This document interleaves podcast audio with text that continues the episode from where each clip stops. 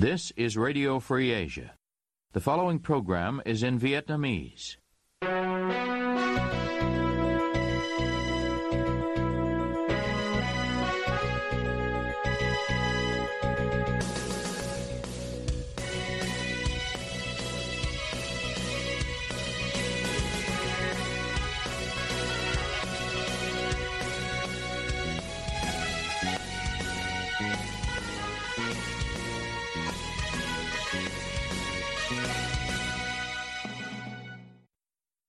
Đây là đài Á Châu Tự Do, phát đi từ thủ đô Washington, D.C., Hoa Kỳ.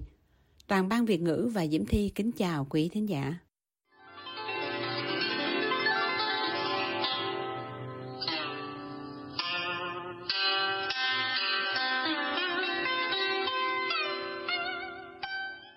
Kính mời quý vị theo dõi chương trình phát thanh tối ngày 21 tháng 5 năm 2023 đang được phát trực tiếp từ lúc 9 giờ tối giờ Việt Nam trên mạng xã hội Facebook và YouTube. Mở đầu cho chương trình phát thanh hôm nay, thưa quý thính giả, Việt Nam vẫn nằm trong danh sách bị đề nghị quan tâm đặc biệt cùng với 16 quốc gia khác, dù quốc gia độc đảng này vừa trúng cử thành viên Hội đồng Nhân quyền Liên Hiệp Quốc vào tháng 10 năm 2022. Cao Nguyên trình bày, mời quý vị cùng nghe. Nội dung của báo cáo thường niên về tự do tôn giáo quốc tế năm 2023 vừa được Ủy ban Tự do Tôn giáo Hoa Kỳ USERF, công bố vào sáng ngày 1 tháng 5 năm 2023 giờ miền Đông Hoa Kỳ, nêu rõ tiếp tục đề nghị Bộ Ngoại giao Hoa Kỳ đưa Việt Nam vào danh sách quốc gia cần được quan tâm đặc biệt CPC về tự do tôn giáo vì những hành vi đàn áp tôn giáo một cách có hệ thống, liên tục và nghiêm trọng. Theo định nghĩa của đạo luật tự do tôn giáo quốc tế IRFA, theo báo cáo, năm nay, Việt Nam vẫn nằm trong danh sách bị đề nghị quan tâm đặc biệt cùng với 16 quốc gia khác như Trung Quốc, Cuba, Afghanistan, Myanmar, Ấn Độ, Iran, Nga, Bắc Hàn, vân vân. Tiến sĩ Nguyễn Đình Thắng, Giám đốc BPSOS, một tổ chức chuyên vận động cho tự do tôn giáo, khẳng định với RFA mức độ và cường độ đàn áp tôn giáo của Việt Nam tăng mạnh từ sau khi Ngoại trưởng Mỹ Antony Blinken công bố đưa Việt Nam vào danh sách cần theo dõi đặc biệt vào tháng 12 năm 2022. Những cái vụ việc nó xảy ra gần đây để mà cho thấy rằng Việt Nam thay vì giảm đi thì đã tăng thêm cái mức độ, cái cường độ đàn áp sau khi mà đã bị đưa vào danh sách theo dõi đặc biệt của Hoa Kỳ. Báo cáo của USEF cũng nêu rõ trong năm 2022, tình trạng tự do tôn giáo ở Việt Nam ngày càng tồi tệ hơn. Chính quyền tăng cường kiểm soát và đàn áp các nhóm tôn giáo độc lập với chính quyền, điển hình như người thượng ở Tây Nguyên và người Hờ Mông theo đạo tin lành, các tín đồ theo đạo Cao Đài Chân Truyền, Phật giáo Hòa Hảo, Giáo hội Phật giáo Việt Nam Thống Nhất, đạo Dương Văn Mình hay Pháp Luân Công. Luật tín ngưỡng tôn giáo có hiệu lực từ năm 2018 bị đánh giá là còn nhiều hạn chế, gây khó khăn cho các nhóm tôn giáo độc lập trong việc đăng ký, bởi luật này được áp dụng không nhất quán trên toàn quốc và trái với các tiêu chuẩn quốc tế. Qua đó, trong báo cáo của mình, Yusuf đề nghị chính phủ Hoa Kỳ thực hiện một số hành động sau đối với Việt Nam. Cụ thể, cùng với chính phủ Việt Nam và các bên liên quan như các chuyên gia và xã hội dân sự để khuyến khích sửa đổi luật tín ngưỡng tôn giáo năm 2018 để phù hợp với các tiêu chuẩn quốc tế, bao gồm việc đơn giản hóa các thủ tục đăng ký tôn giáo hoặc thậm chí là không bắt buộc. Thứ hai, buộc Việt Nam phải chịu trách nhiệm về các vụ vi phạm tự do tôn giáo với tư cách là thành viên của Hội đồng Nhân quyền Liên Hiệp Quốc và chỉ đạo đoàn công tác Việt Nam phải giám sát điều kiện giam giữ của các tù nhân lương tâm tôn giáo và yêu cầu đáp ứng đầy đủ các tiêu chuẩn trại giam cho đến khi họ được trả tự do. Bất chấp áp lực từ quốc tế, tình hình nhân quyền Việt Nam không vì thế mà khá lên, đó là khẳng định của tiến sĩ Nguyễn Đình Thắng. Một tín đồ tin lành đứng Chris ở Đắk Lắk cho biết trong điều kiện ẩn danh rằng từ hôm 8 tháng 4 cho đến nay, chính quyền địa phương luôn theo sát, ngăn chặn các tín đồ tập trung thực hành nghi lễ tôn giáo. Ông này nói, Các vụ việc đã xảy ra gần đây cho thấy rằng Việt Nam thay vì giảm đi thì đã tăng thêm mức độ và cường độ đàn áp sau khi bị đưa vào danh sách theo dõi đặc biệt của Hoa Kỳ. Ông Icaret là một tín đồ tin lành ở Tây Nguyên. Ngay trước chuyến thăm của ông Anthony Blinken, chính quyền Hà Nội đã khởi tố ông Icaret vào ngày 8 tháng 4 vì tội phá hoại chính sách đại đoàn kết dân tộc theo Điều 116 Bộ Luật Hình sự. Trong thông cáo mới nhất, Yusuf cũng nêu tổ chức này đã nhận được nhiều báo cáo về việc chính quyền địa phương vẫn liên tục sách nhiễu các tín đồ tin lành ở Tây Nguyên, cán bộ phá rối, cấm đoán các hoạt động tôn giáo ôn hòa, thẩm vấn, đe dọa bỏ tù, ép buộc bỏ đạo hoặc phải tham gia các tổ chức tin lành do nhà nước kiểm soát. Ngoài ra, chính quyền Việt Nam cũng gia tăng quấy rối cộng đồng công giáo. Theo Yusuf, vào tháng 2, một số cán bộ tỉnh Hòa Bình đã phá rối một buổi thánh lễ do Đức Tổng giám mục Giuse Vũ Văn Thiên cử hành. Tranh chấp đất đai giữa nhà thờ công giáo và chính quyền địa phương vẫn tiếp diễn. Các tín đồ cao đài chân truyền, Phật giáo hòa hảo thuần túy cũng bị chính quyền địa phương cản trở và cấm đoán các hoạt động tôn giáo độc lập tại gia.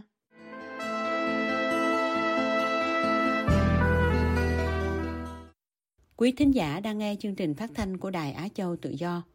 Ngoài các trang Facebook và YouTube, quý vị cũng có thể đón nghe các chương trình phát thanh của đài qua vệ tinh Intelsat 17 băng C ở 66 độ Đông và vệ tinh 19 băng C ở 166 độ Đông.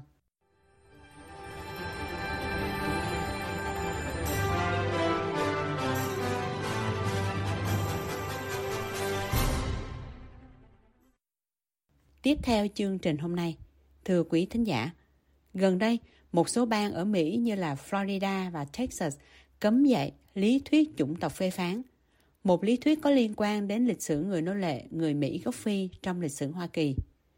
Sự cấm đoán này ở một số bang ở Mỹ có gì giống và khác với hiện tượng kiểm duyệt lịch sử ở Việt Nam?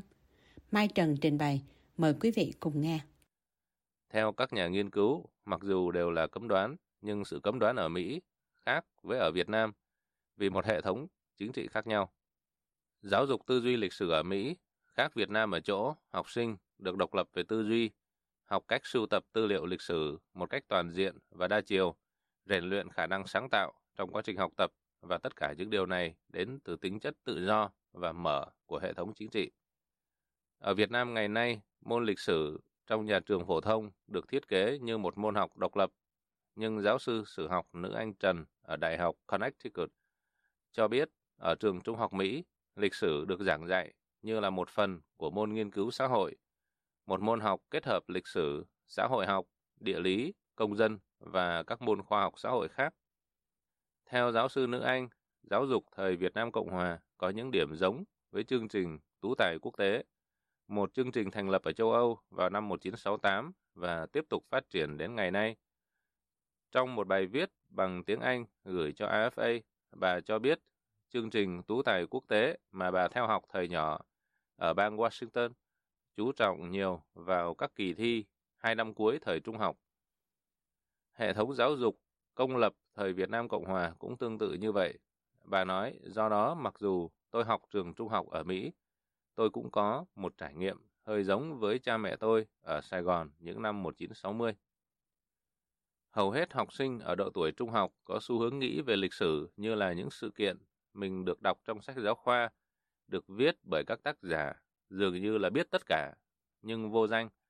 Theo giáo sư nữ Anh, thực ra sử học là ngành nghiên cứu và viết về quá khứ, được thực hiện bởi các nhà sử học và các học giả các ngành khác. Họ tranh luận với nhau để có được cách diễn giải tốt nhất. Bà kể lại một kinh nghiệm học sử theo chương trình Tú tài quốc tế ở Mỹ. Môn lịch sử của chương trình trung học này đã đặt ra những yêu cầu về kỹ năng khá cao đối với học sinh. Bà nói, vào thời điểm đó, chương trình Tú tài quốc tế yêu cầu tất cả học sinh phải viết một bài nghiên cứu dài 10.000 từ bên ngoài lớp học về bất kỳ chủ đề nào mà học sinh lựa chọn. Yêu cầu 10.000 từ là rất dài đối với tôi lúc đó. Lúc đó tôi muốn viết một nghiên cứu về công giáo Việt Nam. Tôi cần rất nhiều người hướng dẫn hơn các bạn khác, vì lúc đó không có nhiều nghiên cứu về Việt Nam thuộc địa hoặc công giáo Việt Nam bằng tiếng Anh hoặc tiếng Việt. Nhưng kinh nghiệm đó đã giúp tôi viết một bài báo nghiên cứu hay hơn nhiều về Cuba cho lớp học lịch sử của tôi. Không chỉ là vấn đề triết lý và phương pháp giảng dạy, môi trường giáo dục ở Mỹ luôn tìm ra tiềm năng của học sinh và khuyến khích họ khám phá bản thân, cũng như ảnh hưởng đến việc học tập của học sinh, trong đó có việc học sử. Giáo sư nữ Anh kể rằng thời mình học trung học, bà đã được thầy cô khuyến khích và hướng dẫn thực hành, khám phá những tri thức lịch sử mới thông qua việc sưu tầm và tìm hiểu những tư liệu lịch sử. Đôi khi tương lai của một con người được quyết định bởi những khám phá của thầy cô giáo về tiềm năng của người đó thời trung học. Bà kể, trong khoảng thời gian đó, tôi đã nhờ những người thân lớn lên ở đồng bằng sông Cửu Long kể cho tôi nghe về cuộc bạo động sắc tộc giữa người Việt Nam và người Campuchia năm 1945, điều mà tôi chưa từng thấy trong bất kỳ cuốn sách sử nào bằng tiếng Anh. Và họ đã viết thư cho tôi bằng tiếng Việt về kinh nghiệm cá nhân của họ về những lần bạo lực đó. Tôi đã dịch một số bức thư sang tiếng Anh và đưa chúng cho giáo viên lịch sử của mình. Người giáo viên đã nói về những bức thư đó với một người họ hàng của anh ấy, người có bằng thạc sĩ về lịch sử, và nhận được hồi đáp rằng chủ đề đó có thể trở thành một luận án tiến sĩ trong tương lai. Và một dịp đó, và một dịp nào đó trong những năm cuối cấp mà tôi không còn nhớ, giáo viên lịch sử của tôi đã gọi tôi sang một bên và hỏi rằng liệu tôi có bao giờ coi việc nghiên cứu lịch sử là một công việc chưa? Một công việc. Tôi thậm chí còn chưa bao giờ nghĩ rằng có ai đó sẽ trả tiền cho tôi để viết những bài nghiên cứu về lịch sử. Thầy ấy giải thích với tôi rằng đó là công việc của các nhà sử học và để trở thành một nhà sử học, tôi sẽ phải học đại học, sau đó lấy bằng thạc sĩ và cuối cùng là tiến sĩ. Và trong khoảnh khắc đó, tôi quyết định mình sẽ trở thành một nhà sử học. Giáo sư Ongador ở Đại học Texas A&M và giáo sư nữ Anh Trần ở Đại học Connecticut cho biết giáo dục kỹ năng tư duy của môn sử ở bậc trung học tuy ở mức đơn giản hơn bậc đại học nhưng không khác nhau lắm về các bước cơ bản. Đó là sự tập trung vào đào tạo kỹ năng, sưu tầm và phân tích tư liệu lịch sử. Giáo sư nữ Anh cho biết nếu như ở bậc trung học bà từng viết tiểu luận về những vấn đề lịch sử Việt Nam còn chưa được nghiên cứu nhiều ở thời điểm đó, thì ở bậc đại học cũng vậy. Sinh viên thường được yêu cầu viết một bài báo nghiên cứu mới mẻ dựa trên các nguồn tư liệu gốc sao cho những bài viết như vậy đạt được vị trí nào đó trong các cuộc tranh luận học thuật lớn hơn về một chủ đề. Bà cho biết hầu hết các khóa học lịch sử ở bậc đại học nhấn mạnh vào việc phân tích nguồn tư liệu gốc. Các nguồn tư liệu gốc bao gồm các bài phát biểu, các bài viết chính trị, các bài báo, âm nhạc, văn học, vân vân từ một giai đoạn lịch sử nhất định, cũng như hồi ký và các hình thức tư liệu khác của những người đã sống qua thời kỳ đó. Bà nói, các giáo sư thường yêu cầu sinh viên xem xét các câu hỏi sau đây. Một là nhà sử học có thể học được gì từ một tài liệu cụ thể. Hai là những nguồn tài liệu này phản ánh quan điểm của ai và nguồn tư liệu này loại bỏ quan điểm của ai. Tôi muốn học sinh của mình đọc nhiều nguồn tư liệu gốc từ các quan điểm khác nhau để giúp họ hiểu được sự đa dạng của các trải nghiệm lịch sử. Ví dụ, trong khóa học về lịch sử phụ nữ, tôi chỉ định các đoạn trích từ nhiều tiểu thuyết của Việt Nam, Thái Lan và Philippines được xuất bản vào những năm 1880 đến những năm 1930 để giúp sinh viên thẩm định quá trình thay đổi nhận thức về hôn nhân sắp đặt ở thời kỳ đó, cũng như là sự đa dạng của phong tục hôn nhân trong khu vực Đông Nam Á. Giáo sư nữ Anh cho rằng ờ, cách hiệu quả nhất để thay đổi và phát triển năng lực tư duy của học sinh sinh viên là giới thiệu cho họ các cuộc tranh luận học thuật. Bà viết, một chiến lược sư phạm điển hình là chỉ định cho học sinh sinh viên khảo sát những bài báo hoặc những sách nghiên cứu có quan điểm đối lập nhau hoàn toàn và yêu cầu học sinh sinh viên đánh giá điểm mạnh và điểm yếu của cả hai lập luận đối chọi nhau đó. Họ đồng ý với lập luận nào và tại sao? Các tác giả sử dụng các nguồn tư liệu nào và tương tự nhau hay là khác nhau? Có bất kỳ sai sót hoặc thành kiến nào trong các lập luận của cả hai bên hay không? Gần đây, một số bang ở Mỹ, trong đó có hai bang lớn là Texas và Florida, thông qua luật cấm dạy lý thuyết chủng tộc phê phán trong trường học. Đây là một lý thuyết xã hội có liên quan đến lịch sử người nô lệ gốc Phi ở Mỹ.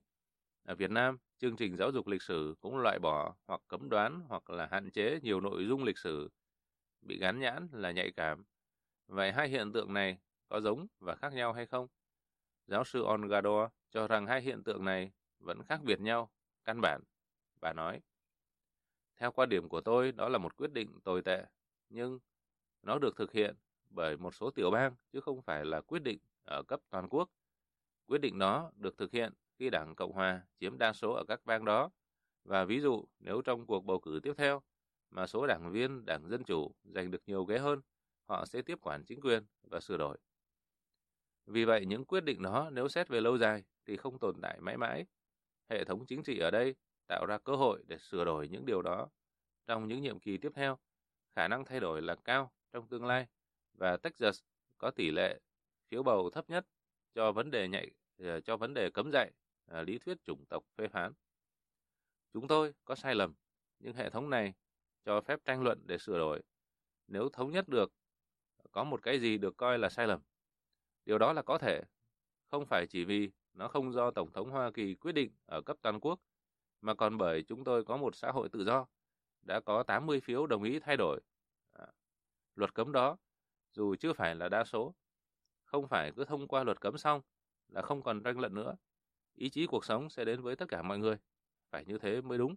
Vì vậy, điều sai ấy bị hạn chế hoặc là bị khoanh vùng trong một phạm vi cục bộ. Giáo sư Onga cho rằng phải đặt luật cấm đó ở Mỹ trong bối cảnh một xã hội dân chủ, nơi người ta tôn trọng những luật được thông qua bởi đa số. Bà nói, tôi rất phản đối việc cấm đoán như vậy, nhưng nếu mọi người chọn đại diện của họ, ai sẽ bỏ phiếu cho điều này? Đây là nền dân chủ.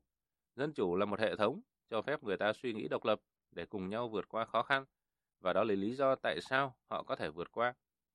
Hướng dẫn và lãnh đạo dễ dàng hơn nhiều trong một nền dân chủ và có sự khai sáng. Một ví dụ để so sánh, chẳng hạn như bây giờ, đình công là một vấn đề, nhưng đó là nền dân chủ. Chúng ta phàn nàn về điều đó và tôi không thích các chuyến tàu của tôi à, mà mỗi ngày tôi đi làm hay là tất cả các buổi giảng lên lớp của tôi bị hủy bỏ vì chỗ nào đó đình công. Nhưng đây là nền dân chủ, đây là cách họ thể hiện ý kiến và quyền tự do biểu đạt của họ.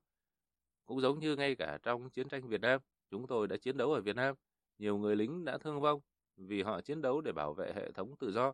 Nhưng nước Mỹ cũng có những người ngược lại, họ phản đối chiến tranh. Họ nghĩ rằng, theo ý kiến của họ, chống chiến tranh là tốt nhất cho đất nước họ. Phải tất cả những người đã chiến đấu ở Việt Nam và cả những người phản đối cuộc chiến đó đều đã chiến đấu vì đất nước và nền dân chủ theo cách của mình. Về quan điểm của phía cấm đoán, giáo sư Vũ Tường ở Đại học Oregon cho biết về lập luận của phía cấm đoán hiện chiếm đa số trong Quốc hội ở những tiểu bang ra lệnh cấm là lý thuyết chủng tộc phê phán để sử dụng vấn đề chủng tộc như là nguyên nhân duy nhất để giải thích cho mọi hiện tượng văn hóa, giáo dục, chính trị, kinh tế ở Hoa Kỳ và căn cứ vào đó để đưa ra các hàm ý chính sách.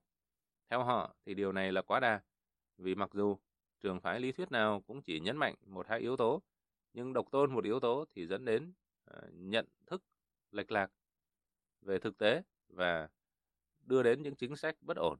Cách giải thích đó, theo phía cấm đoán, là chưa có cơ sở khoa học chắc chắn mà mới chỉ là một thuyết mà thôi. Vì luật pháp Mỹ ngày nay đã khác xa với thời kỳ trước đây, mà đã có một hệ thống luật bảo vệ quyền tự do bình đẳng giữa các cá nhân và không phân biệt về mặt chủng tộc.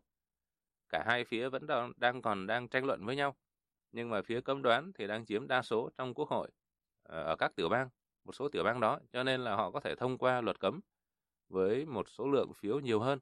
Ở Mỹ, người dân có thể thay đổi chính sách bằng cách đi bầu cử. Nếu người dân muốn thay đổi luật pháp, họ cần phải đi bỏ phiếu. Và nếu đại diện của họ chiếm nhiều ghế hơn ở cơ quan lập pháp, họ có thể thay đổi những điều luật họ không thích. Đây là điều khác biệt căn bản với Việt Nam.